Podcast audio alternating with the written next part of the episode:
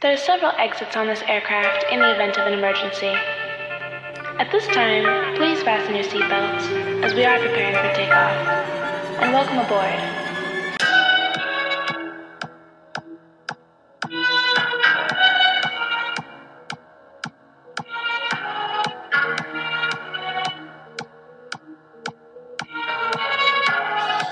Hello, hello, hello, and welcome to another episode of It's Just a Talk.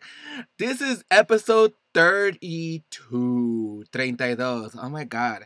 This just reminds me that this is how old I am. I've reached that age where my episode number is now my age number and I feel old. But welcome, y'all. My name is Mauricio. I'm your host of It's Just a Talk podcast, your Spanglish, political, queer, Latinx, and shady podcast, where we talk some tea, we talk some truth, but you know, I always leave time to talk some shit. On this week's episode, I'm to change it up a little bit. I'm to tell you what we're to talk about before we talk about it, okay? So, we're definitely to be talking about Meghan and Harry's interview with Oprah. Uh, we're to be talking about the vaccines and the different vaccines that are currently available. I'll tell you a little bit about what's happening in the country as it pertains to COVID vaccines, you know, bills that are being introduced in the House, uh, you know, George Floyd's murder, being on trial. Then we're going to go around the world and we're going to talk about uh, things that are happening in Mexico, in Myanmar, in Iraq. And then we're going to get to my favorite part of the episode where we're going to talk some shit. I'll tell you my bo- final bonus wings and then I'll say, Bye bye. Today's episode is being brought to you by the tea that Meghan and Harry spilled. Look, I was thinking of other things too. You know, this episode could be brought up, but you know, it happened two days ago, three days ago. I don't know. Look, it, I, everybody's still talking about it. Okay, everybody's still like, what? The monarchy said what? The monarchy that was set on colonialism and racism said what? So we definitely gonna be speaking about that. But if you're ready, then I'm ready. So let's get this party started, shall we?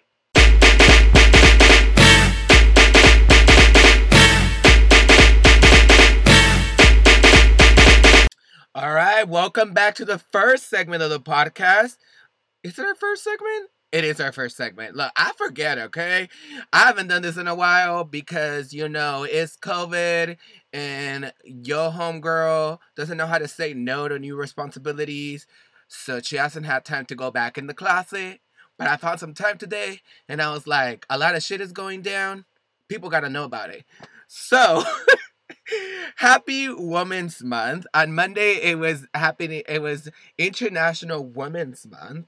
Um, I posted a post, uh, you know, just bringing light to the different women of color that have just done some badass shit in our world. But the whole month is Women's Month. So if you are a woman or you're standing next to a woman, look at them and say, "You a badass," or if you're a woman, look yourself in the mirror and say, You a badass bitch, okay? Who's that bitch? I'm that bitch. Okay? So happy International Women's Month or just Women's Month. Uh so this segment of the podcast is called Like the Sands Through the Hourglass. So are the days of our lives. Look, uh so I'm just gonna tell you a little bit of things that have been happening. Thankfully, Yo boy got the first part of the vaccine. I will be telling you which vaccine I got. You if you've been listening, you probably know what vaccine I got because I, I gave you a clue. I said I got a part of it, so you smart people, you you know it has to be one of the two. One of the, I mean two of the three. I mean. So I'm be talking more about the vaccines today for our question of the week, our net segment. But I feel really grateful that I was able to get that vaccine that last Saturday. I didn't feel sick at all. Uh, I just had like my brazo, you know, my bracito, it was a little swollen. It like hurt.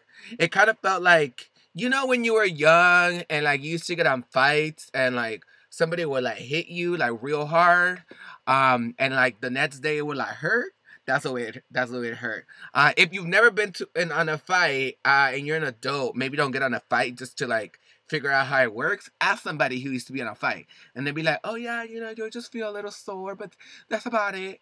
Um, but yeah, other than that, you know, you, your girl, she's just thankful that she still has a job. You know, I'm thankful that I'm able to, you know, just do things that I like and be happy, you know? You know, I'm happy like a clown. Even though I don't like clowns, I actually really hate clowns. Clowns are kind of scary as fuck. But usually I tell you a lot of different things that are happening in entertainment world. Pero ahorita what matters is como lo que empezamos, okay? What we started saying was this, you know, Meghan Markle and Harry, not Harry Styles, Harry the Prince uh, of Sussex, uh, their interview with Oprah. And so there's a couple things that we learned about the interview with Oprah. So I'm to tell you the 12 important things that we learned during the, uh, the, the special. We learned that the about the Duchess of Sussex was dealing with mental health issues. So her being the very first um, half black or black woman to be part of this royal family um the media in you know in in britain really like came for her and was, was attacking her and was trying to bring her down um all throughout the time that she actually was there. Um, the only good media that she ever got was the day of her marriage. And so she talked about how at one point she wanted to just end it, girl. She wanted to be like, I'm done here. We done. Bye. Goodbye. Like, thank you so much for, you know, for coming, but we piecing out. Another thing that we learned was some racism allegations that Meghan Markle had. She said, there's a conversation with you, with Harry, about how dark your baby is going to be. you know, the little rattlesnakes, that's exactly what happened. So apparently, someone um and you know, who's part of like the monarchy or whatever, like the royal family, whatever you want to call it, not the grandma, not the grandpa, asked what the babies would look like because they were afraid that they would be dark babies because you know she's half black so obviously the baby's gonna be part black. So everybody was surprised like oh my god they said what?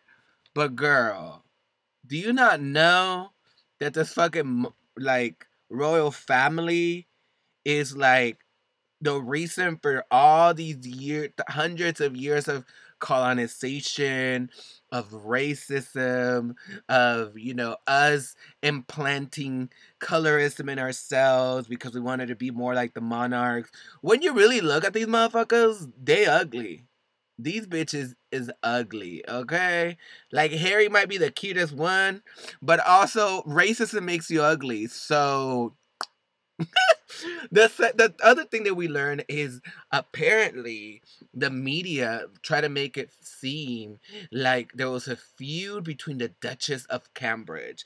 So they made it seem like there was a feud between Meghan and her sister-in-law Kate. When in reality there was no no beef there. I mean, I don't know if they're vegetarian, so maybe there was no broccoli there. that was a stupid joke that I'm gonna laugh about later when I listen to myself. but apparently, that feud was all made up by the media. We also learned my favorite part of the interview, and you know Oprah felt like she ate. She was like, "Bitch, I ate today." When she said, "Wait, wait, you ready? You ready?" When she said this, silent or were you silenced? Girl, when I tell you that Oprah's eyebrows went up when she said, when she did a little hand sign and she said, silenced, she knew she ate. Oprah was like, bitch, I just ate. I ate. Emmy, print, go. so apparently she was silenced. She was not allowed to like talk to people or tell people what was happening. Also, we learned that Prince Charles, Diana Sett's husband, the motherfucker that cheated on her, um, who happens to be Harry's father, stop talking to her to his son because uh, he's racist. We also found out that Prince Harry and Meghan got cut up financially, which is why they had to make deals with Spotify and all these other companies to be able to like live and they they harry and meghan were actually living off of uh diana's like inheritance. Ooh. we also found out that these motherfuckers got married three days before in vegas. Okay and maybe not vegas but that would have been funny. But they got married three days before their actual big ass wedding. They actually got married before their public ceremony on may 19th 2018 so three days so that means they got married on the 16th yeah, I'm not good at math, but they got married three days before. We also found out that she's pregnant, and her and and the baby sets at birth is going to be a girl. That's what we're saying now. That's her sets at birth. End of story. Uh, we found out that Meghan rarely is able to leave home because you know she was always like silenced. We um learned that Harry felt trapped in this cycle of monarchy. Uh, we learned that the Queen is wonderful. She's so great to her, to Meghan, and to Harry. They apparently do Zoom calls all the time. We apparently learned that they rescued chickens. I don't even know why that's important. But they apparently live in California now. We don't know where, but if they have chickens, they probably live in Central California. So my ass is gonna go you know, knock at every fucking house in Central California and be like, Meghan, you here, girl? Meghan, you here, girl? You trying to fuck someone up? Let's go. Let's go. Let's fuck up your your your brother-in-law. Let's fuck him up. so, what do you think? What was your favorite part about the interview? My favorite part was definitely when Oprah knew she ate when she asked, "Were you silent or were you silenced?" She ate. Oprah was like, "Bitch, Emmy, prank, go." All right, y'all. I've talked a lot, but you know, this segment, I really just wanted to talk about the fucking interview. So that's what we did. All right. We're going to go to our next segment of the podcast, the more informational segment, our question of the week. I'll see you there.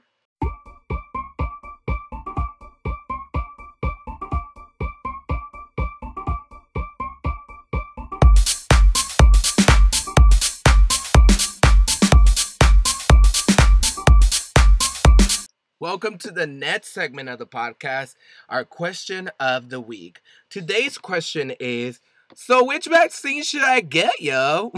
I was gonna tell you that I was gonna I was gonna let you know, or actually, I told you that I was gonna let you know what vaccine I got. Um, I actually got the Pfizer vaccine. Not that you have a choice. I made the appointment once it was open for someone that has uh, pre-existing conditions.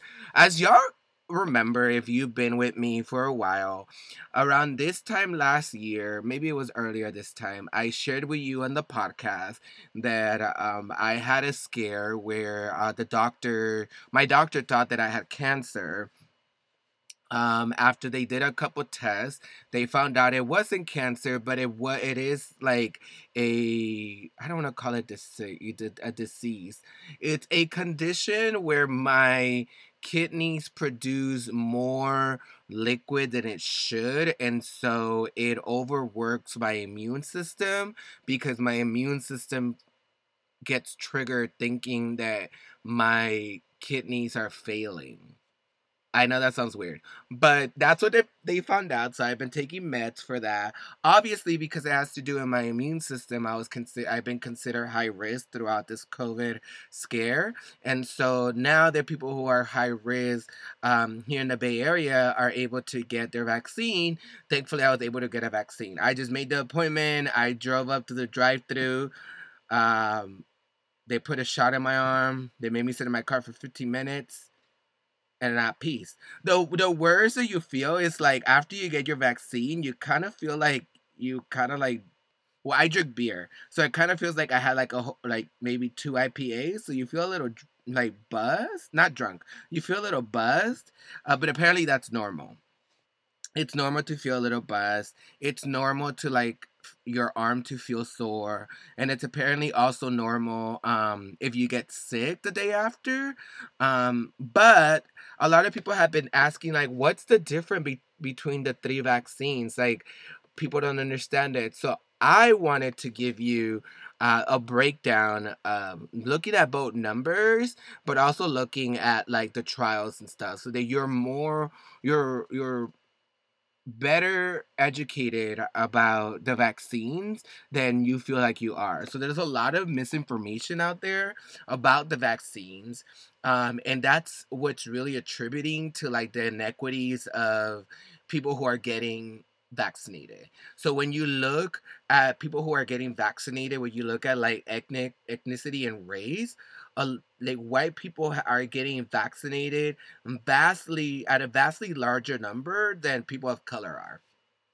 And we also, I, I also understand that people of color might be a little hesitant to get vaccinated because of the history that this country has with vaccinations and people of color. So, as we know, in this country, in the past, um, a lot of uh, clinical trials were done on women of color, uh, specifically black women, specifically women in like uh, Puerto Rico, uh, different people that uh, identify as people of color uh, without their consent. So they were part of these clinical trials, which is why some of this um, mistrust might come from.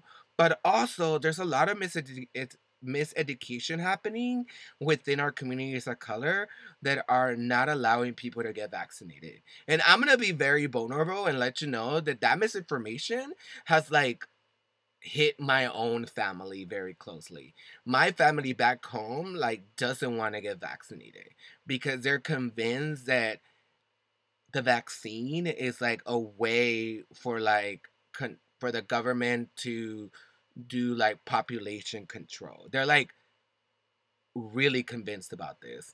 And I've tried to talk to them. I've tried to give them the the correct information. But sometimes when people look shit up on YouTube, they can go in through this YouTube hole of just so much misinformation. And this is why it's really important to get your information facts right. So I'm gonna fucking tell you where I'm getting my information. Uh, this first information I'm getting from Time uh, Time.com, yes, from the Time magazine, and they compare all three vaccines in the U.S. So so far we have the Pfizer vaccine, the Moderna the Moderna vaccine, and the Johnson and Johnson vaccine. So the Pfizer. So the, I'll, I'll tell you when they like different things about all three of them. So they received the, the date when they received FDA authorization. Pfizer was obviously the first one. They received their authorization on December 11th.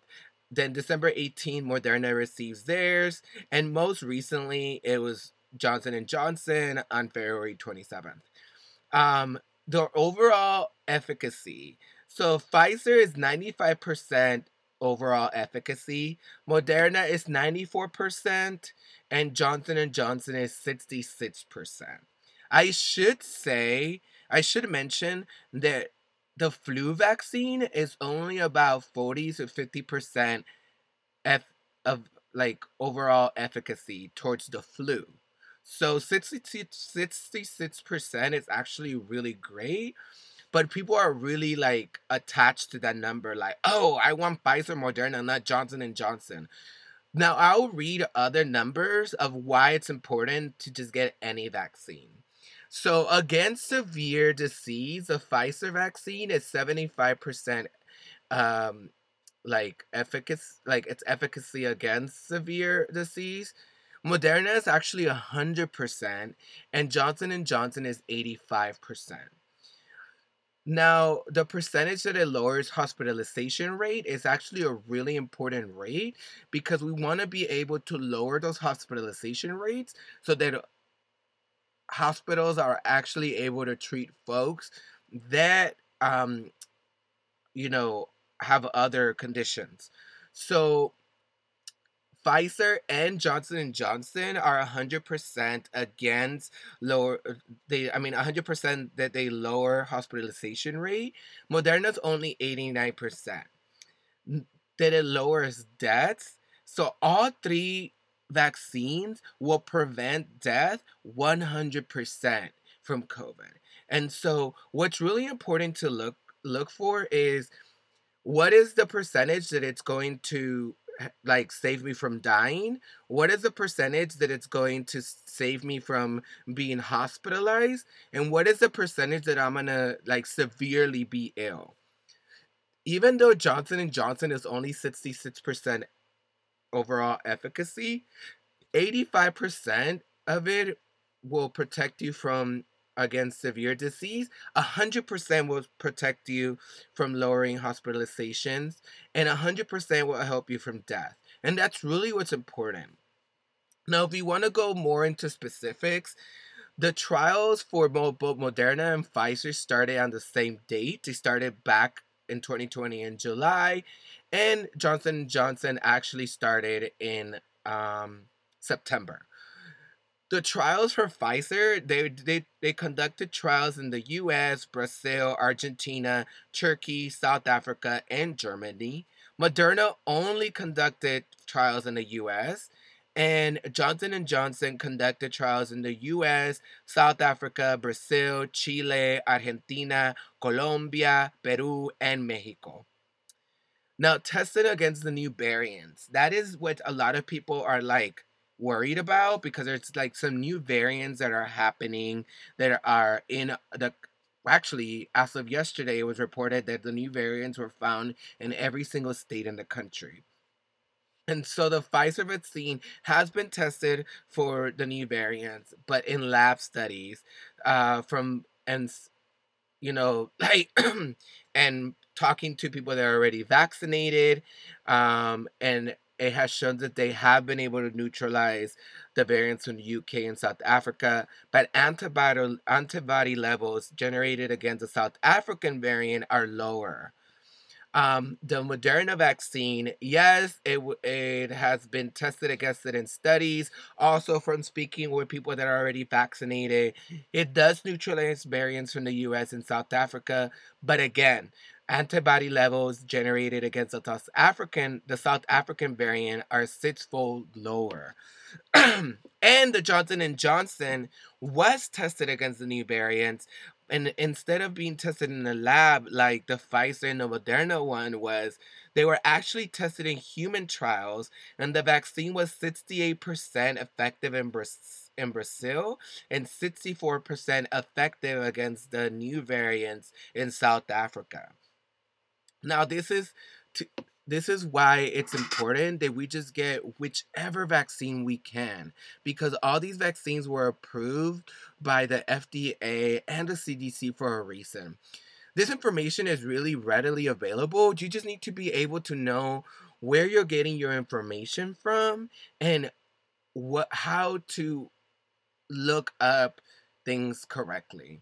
So I feel like a lot of times our like our parents or like uh, communities of color like don't know how to look up like information that is accurate because a lot of us that went to college like we know what it means to like find information that's like an opinion or it's not accurate and so helping our parents and our, our brothers or sisters our communities of colors really get this accurate information, it's just really important.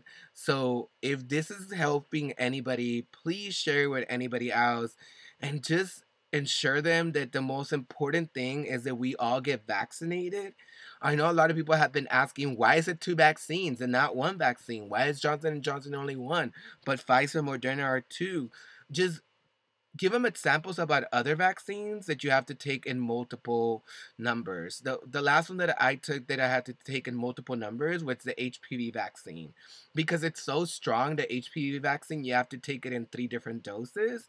And this is very similar to that. So being able to talk to your community in a way that you can related to something else that they know it's a way that we're going to be able to get everybody to get vaccinated. And we won't be able to go back to whatever normal is going to look like until at least 70% of the country is vaccinated because that's what's considered herd immunity.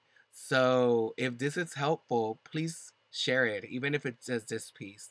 Thank you so much y'all and i'll see you in the next segment of the podcast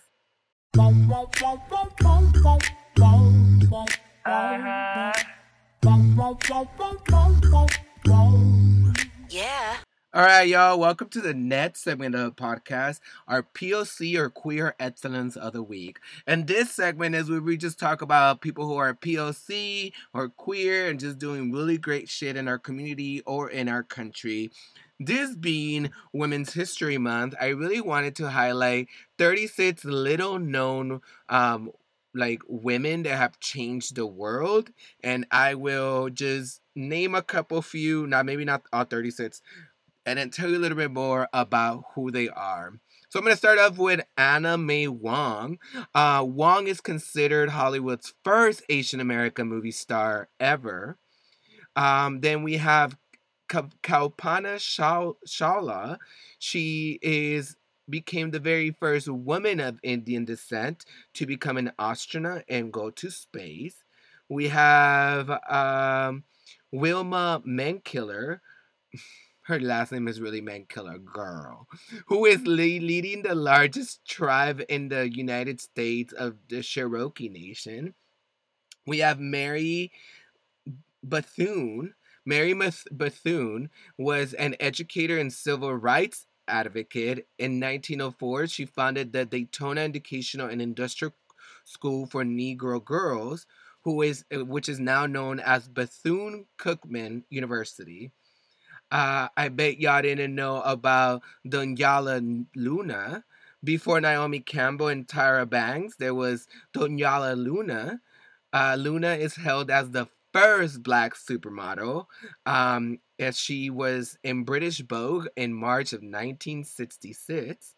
We have Althea Gibson, who's an author and tennis star, uh, who became the first black person t- person to win the French championships in 1957. We have Hattie McDaniel, who was the first black actor to receive an Oscar in 1940 for her portrayal of Mammy in Gone with the Wind we have Amelia Boynton Robinson, who was the forefront of the civil rights movement in Georgia and Alabama in the 60s, um, and was there doing Bloody Sunday in Selma, from Selma to Montgomery. Uh, we also have Maria Elena Salinas. I know y'all know her. I grew up with Maria Maria Selena Maria Elena Salinas. Uh, who is heralded as the voice of the Hispanic America or Latino America by the New York Times. Maria Elena Salinas is the first Latina to receive a Lifetime Achievement Emmy. Um, we have Mahalia Jackson, a powerhouse singer. Mahalia Jackson is hailed as the queen of gospel. Uh, we also have Constance Baker Motley, uh, Constance Baker Motley has long list of historic achievements, but in 1964 she became the first African American woman to serve in the New York State Senate. We have Anna Julia Cooper, who is one of celebrated as one of the most prominent black scholars and feminists of the 19th and 20th centuries. We have um, Hazel Dorothy Scott, the Trinidadian jazz singer, trended after Alicia Keys paid homage to Scott's ability to play two pianos at the same time at 2019 Grammy Awards. Uh, we have Florence Griffith Joyner. Through her life, Though her life was tragically cut short at the age of 38, Olympic sprinter Florence or Flojo Griffith Joyner's record remains undefeated in the 100 and 200 meter dashes. We have Katherine Johnson, who's no longer a hidden figure. Katherine Johnson's is a famous mathematical computations were, which were highlighted in the 2016 movie Hidden Figures of course, we have Sonia Sotomayor, who became the first Latina Supreme Court justice in U.S. history. Uh, we have Georgia Gilmore. When you hear of Montgomery Blues, bus boycotts, I mean, the name Rosa Parks and Claudine Colburn probably come to mind. Although Georgia Gilmore didn't refuse to give up her seat, she was a huge part of making boycotts a success as a cook. Um, we have Ibtij, Ibtihaj Muhammad in 2016 uh, the fencing champion, became the first Muslim woman to represent the U.S. at the Olympics. Uh, we also have Ellen Ochoa, which on April 8, 1993, Ellen Ochoa became the first Hispanic woman in the world to go into space aboard the Discovery Channel. Shuttle. I said channel. I meant shadow. We have Patsy Takemoto Mink. The late Hawaiian representative was the first Asian American woman elected to Congress. We have Lynda Blackmon Lowery. At the age of 15, Lynda Blackmon Lowery was on a mission to bring about change in the segregated South. She was the youngest person ever to take part in the Selma Voting Rights March of 1965. We have Wilma Rudolph. As a child, Wilma Rudolph suffered from a polio and scarlet fever. Despite being told she would be able to walk, she would go on to become one of the world's fastest women. In 1960 Summer Olympics, she won three gold medals, becoming the first African the first American woman and first African American woman to win three medals in track and field in the same Olympic Games. We have Raye Montague. Um, Raye Montague was credited with revolutionizing the way the Navy ships, ships are designed by developing a computer program that creates rough drafts of ship specifications. Yes, them. We have Raven Wilkinson.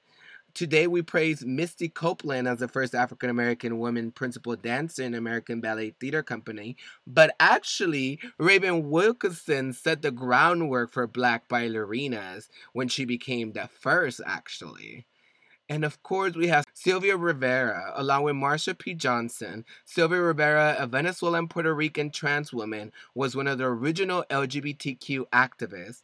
She launched the Street Transvestite Action Revolutionaries, or STAR, organization in 1970, which provided shelter for trans youth living in New York.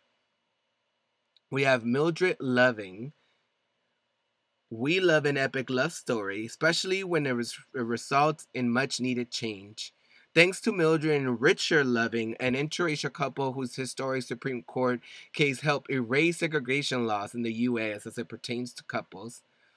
We have Elena Ross Haitian, was the first Latina to serve in the Florida House, the Florida Senate, and the U.S. House of Representatives. And of course, Marsha P. Johnson, the black trans woman who threw the very first brick and started a revolution at Stonewall. So all those women of color are our POC and queer excellence of the week. And not just today or this month. I want to remind you to celebrate women every day. And I'll see you at the next segment of our podcast.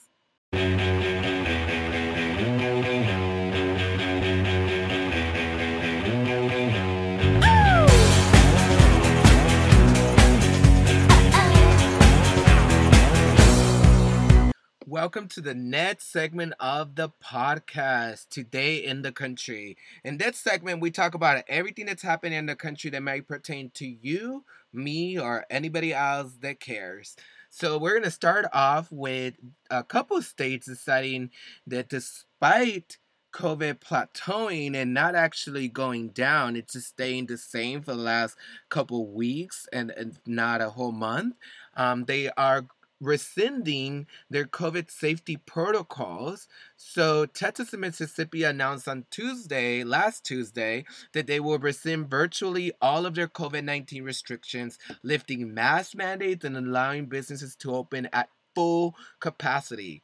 Texas Governor Greg Abbott tweeted, tweeted Texas is open 100% starting next week. This despite Texas having one of the lowest vaccination rates in the country, and Texas also just you know, recovering from a freeze over. Um, I did not talk about this in the podcast, but Texas froze over.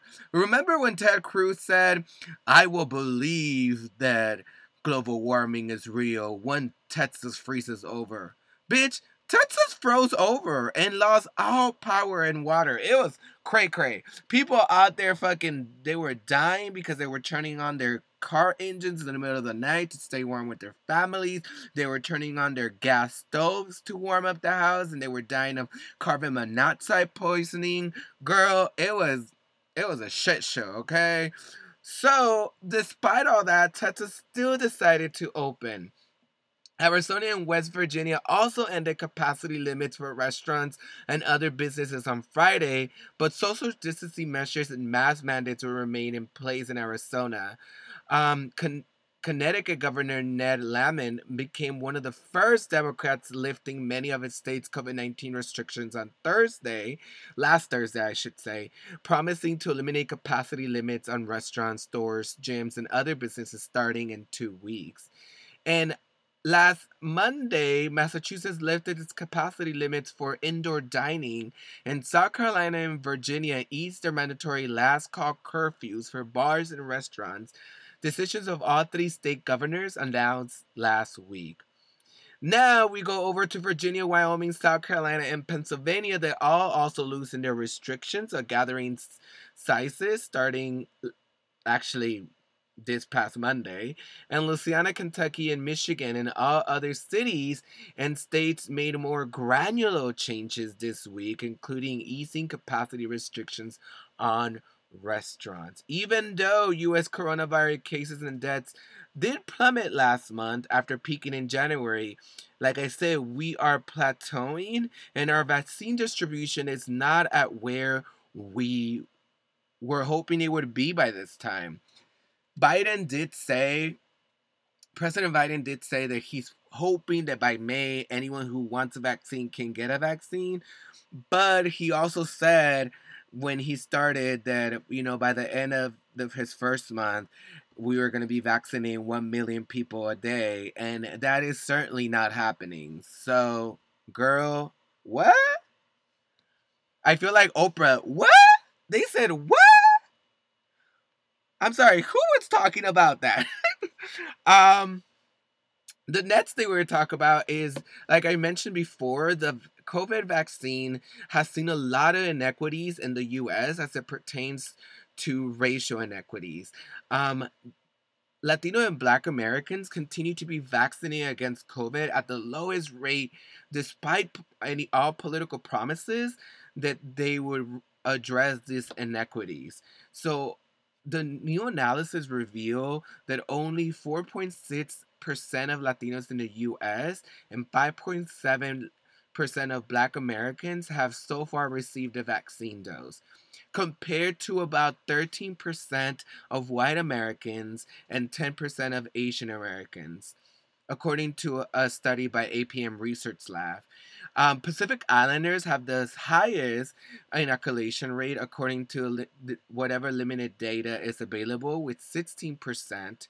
So about one in six already have received at least one dose. So far, as it pertains to states, Maryland has vaccinated about 44% of its population, being the highest to report of any community in any state. The second highest rate is among indigenous Americans, which thankfully are being vaccinated at an 11% rate, um, have at least received one vaccine. Despite some progress, the available state health data clearly suggests that access to COVID vaccines, just like testing and economic aid, is disproportionately low for Latino and Black Americans, the two largest minority communities in the US.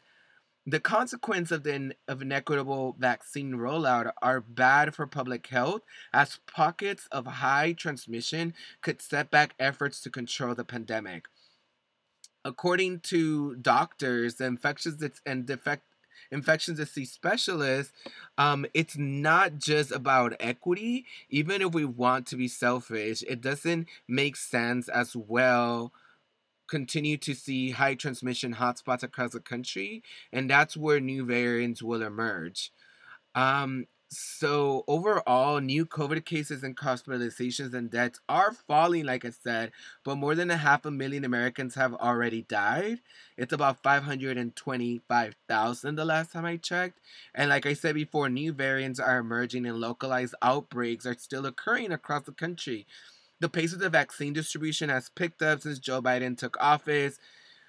and about 1.6 million doses are now being administered um not per day but uh, like at least you know in every every couple of days according to the CDC but data still remains patchy and overall Pennsylvania is one of the worst performing states having vaccinated only 1% of Latinos and 1% of black residents the vaccination rate of white Pennsylvanians is also 3 times the national average I mean, there's, I mean, I'm honestly not surprised. Like, like I mentioned before, it's the misinformation of our communities, but it's also the lack of access that communities of color have to these vaccinations. Everything is done virtually, and for the most part, people of color don't know how to set appointments virtually, especially our older folks of color.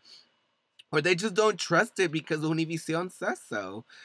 Uh, we're going to move on to another thing that's impeding folks from voicing their opinion. Uh, Georgia introduced a, a bill that it's going to make it even harder to for people to vote. So Georgia's state senate on Monday passed an election bill that would ref, repeal no excuse absentee voting among other sweeping changes in critical in this critical swing state. The legislation, which has been championed by Republican lawmakers, passed to a 29 to 20 vote. It now heads to the Georgia's House of Representatives, where it's expected to pass in the coming weeks. Under this new bill, voters would need to be 65 years or older, um, absent from their precinct, over serving a religious holiday, be required to provide constant care for somebody with physical disability, or required to work for the protection of the health, life, or safety of the public during the entire time that the polls are open, or be an overseas or military voter to qualify for an absentee ballot. The bill aims to undo a 2005 Republican backed law allowing no excuse absentee voting. The bill comes as Georgia has become ground zero for election law changes in the wake of the 2020 election, Republicans in the state are citing baseless allegation of voter fraud.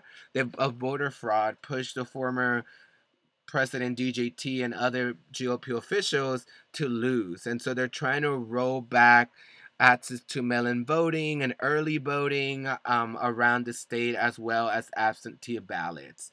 Which basically means they're trying to make it harder for fucking black people to vote. I'm gonna say, I'm gonna call it what it is just like historically states like Mississippi and other surrounding states that are usually, you know, where the Confederate sat and has been plagued by white supremacy. Georgia's just turned blue because of all the work that black women and Stacey Abrams did. And now the Republicans in Georgia are trying to fucking make it harder for black people to vote. Let's call it what it is. And finally, George Floyd's murderer starts on goes on trial this week. So Derek Chauvin, the former Minneapolis police officer who was seen about a year ago in the disturbing video where he killed George Floyd, um, is due for his uh, court appearance this month. So jury selection was scheduled on Monday, this past Monday that happened. Unfortunately, they had to halt that because they have to be very clear um, as to who will be in the jury. They want the jurors to be impartial. So they are asking questions about whether they support Blue Lives Matter or where they where they, they think they should we should defund the police. Did they attend a BLM protest? So in Minneapolis, it's going to be rather hard to find somebody who didn't attend. Opening statements are scheduled to happen on March 29. Trial proceedings will span another two to four weeks, after which the jury will launch into deliberations for the in, for God knows how much time. The process is expected to be completed by mid to late April. If Chauvin is convicted, a sentencing hearing will be scheduled for the later date. Chauvin will, though, have a right to appeal. So far, he has said that he is not guilty. Uh, but, bitch, we all saw the video. Your ass is guilty. With that, we're going to go to our next segment of the podcast, Hoy en el Mundo. I'll see you there. Yeah, yeah, yeah.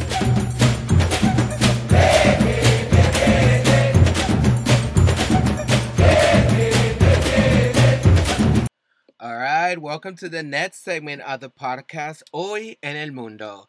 Because not everything's about the US, so we get to talk about shit that's happening around the world. Uh, we're gonna get in our little plane and go over to Mexico, where violent clashes as women fight femicide have continued. So police and activists have clashed in Mexico City, in Ciudad Mexico or Mexico City, at a march that marks International Women's Day. Uh, officers forced back protesters with tear gas and riot shields in the capital's main square known as El Zócalo. Um, protesters were calling for the government to address the country's poor record on the murder of women, offered often referred as femicide and gender biased violence. Government figures suggest that at least 939 women were victim of femicide or murder in 2020. Thousands of women, some with their daughters, attended the march in in La Capital de Mexico, in the Mexican capital, on Monday on International Women's Day. One girl was seen carrying a sign that said, They haven't killed me, but I live in fear. No me han matado a mí, pero vivo en, en miedo. You see, I know, I know how to translate. Um, at one point, some members of the crowd managed to pull down some of the large metal fencings around the National Plaza or La Plaza Nacional using hammers and wooden poles. Authorities erected the barrier ahead of the march. Women's groups then covered the whole wall with names of femicide victims. Some riot officers used their shields to block the protesters from entering La Plaza Nacional. Local paper El Universidad said demonstrators set fire to the shields of some of the police officers, but the flames were unfortunately extinguished. Police used tear gas and batons to help disperse the crowd. At least 15 officers and four members of the public were injured, according to local media. Clashes between women's rights campaigns and police are becoming more and more common in la Ciudad de México. Porque los activistas dicen que nada están haciendo y no están poniendo atención a las mujeres que están matando. They have accused President Andrés Manuel López Obrador of ignoring the problem of violence against women. Last year, López Obrador claimed the issue of femicides had been manipulated by critics of his administration. But last November, there was outreach across the country after police in the breach in the beach resort of Cancun fired shots during a protest against killing women, where two women were injured by bullets and two protesters were killed. So now we go from one violent clash in Mexico City to another violent crash across the country in Myanmar, where demonstrators in Myanmar, which is the biggest city, came out on Monday night for the first mass protest in defiance of the 8 p.m. curfew, seeking to show support for an estimated 200 students trapped by security forces in a small area of the neighborhood.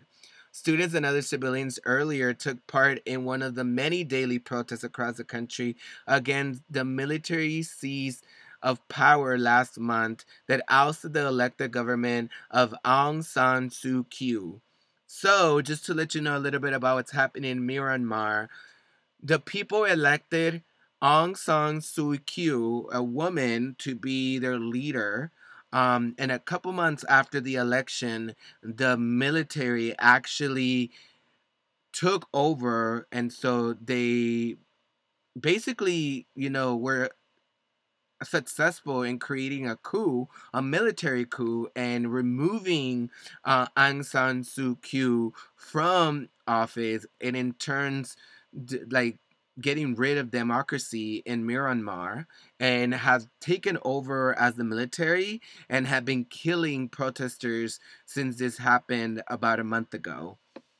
The military government also placed major curves on media coverage of the crisis and announced that the licenses of five local media outlets were canceled. The media companies are no longer allowed to broadcast or write or give information using any kind of media platform and all five have been offered extensive coverage of the protests, often live streaming videos online, are now no longer able to do so. What people have said is that they worry for the safety of their reporters and their staff, but in the current uprising, the whole country has become citizens journalists, and there's no way for military authorities to shut down information unless they cut all, like, I guess, like, people from using their phones and stuff. So let's see what happens in Miramar. On m- more better news, uh, Pope Francis arrived in Iraq last weekend for his first ever visit to Iraq, which made it a historic visit. So Pope Francis arrived in Baghdad Friday for the three-day visit to Iraq, where he uttered suggestions of his trip might fuel a surge of coronavirus cases, even though he wanted to visit, making it the first trip for any pope um, to be able to visit the dying uh, and fading Christian community in the Middle East. Um, but he did it. With that, we're going to move on to my favorite segment of the podcast. I talk some tea. I definitely told you some truths. And now it's time to talk some shit. I'll see you there.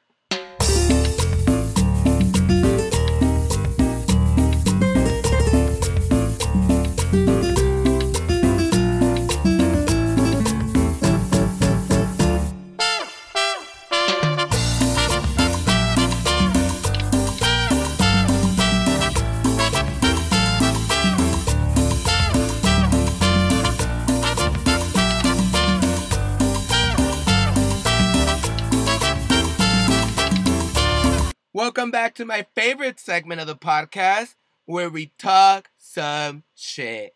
Our very first person on our list is Senator Ted Cruz. Girl, if we can trade him for somebody, Caucasians, if we can trade Ted Cruz for somebody, can we please choose? I would like to trade for Ellen Pompeo.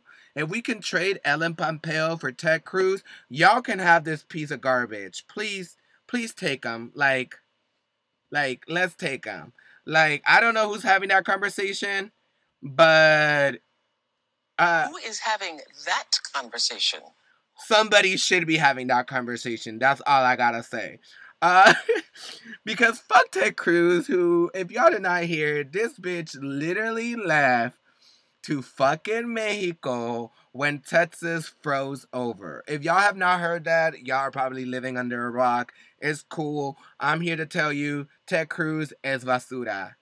Trash. I'm gonna say he's trash, not in Spanish, because we're trying to trade him in, okay? Also, fuck Greg Abbott. P- People in Texas really be fucking up. Tex- fucking Greg Abbott is the governor of Texas who decided that uh, he was gonna just take all COVID restrictions and open Texas 100%. What? Exactly, Oprah. What? What? What? What did he do? So for that, I'm gonna say fuck you, Greg Abbott. You can go raw.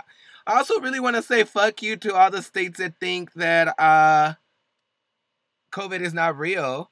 So fuck you, Texas, Mississippi, Iowa, Montana, North Dakota, Alaska, Arizona, Florida, Georgia, Idaho, Missouri, Nebraska, Oklahoma, South Carolina, South Dakota, and Tennessee, who have either removed um, their mask mandates, never had a mask mandate, or are just trying to open their their states 100%. Um, excuse me, Gavin Newsom, can we restrict all these motherfuckers from coming to California?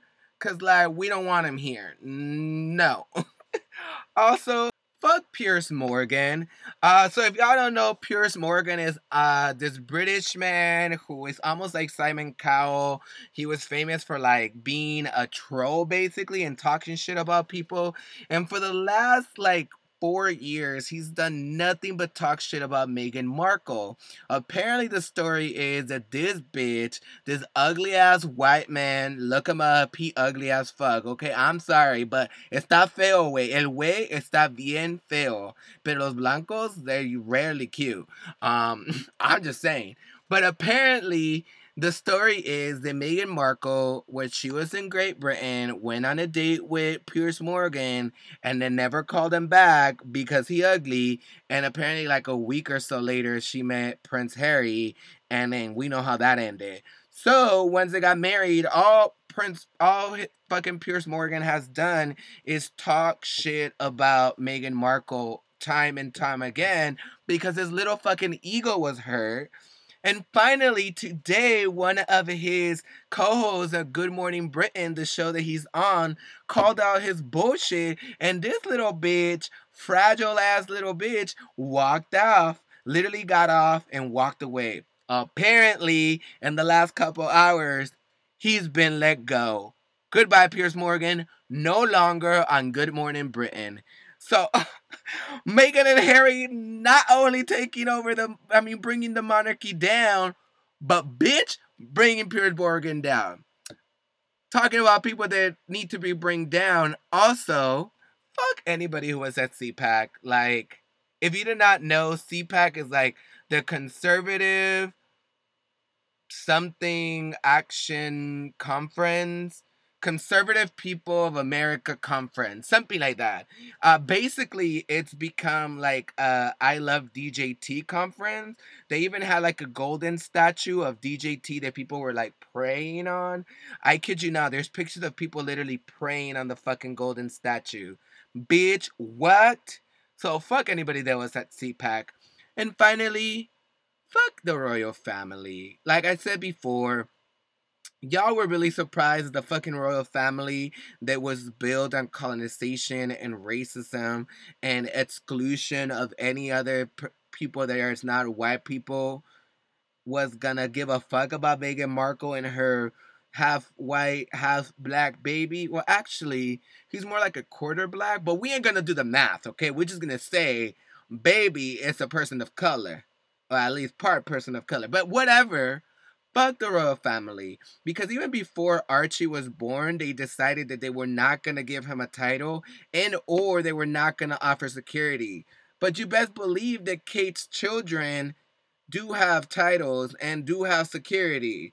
So you can't t- sit here and tell me it has nothing to do with the color of their motherfucking skin. Okay? But also, ain't nobody fucking surprised I'm just happy more people are fucking realizing that this world set on colonization ain't the shit. So my final bonus wings, we're gonna go to Atlanta, Georgia, where if you have been watching the Housewives of Atlanta, you know that Bolo changed our lives. If you have not been watching the Housewives of Atlanta, just go ahead and Google it or YouTube it. Real Housewives of Atlanta, Bolo, B O L O girl, you welcome. Cause you know, I researched Bolo after, and girl, I was left with no sauce. I got real thirsty real fast. That's it for my final bonus weeks. I can't do it anymore. It's been 55 minutes that I've had you here. Thank you so much. For those of you that are new to the podcast, thank you for listening. For those of you that are returning, los quiero. Muchas gracias por venir and for listening to me. I appreciate y'all so much. I know I have not been consistent, but bitch, ain't nothing been consistent during the COVID pandemic, okay? But we gonna try harder. Because like Aaliyah said, if at first you don't succeed, you gotta get up and try again. And that's what we're gonna do. Once again, this is It's Just a Talk podcast. My name is Mauricio. I'm your host. And I'm everything I am because the hood loved me. Bye.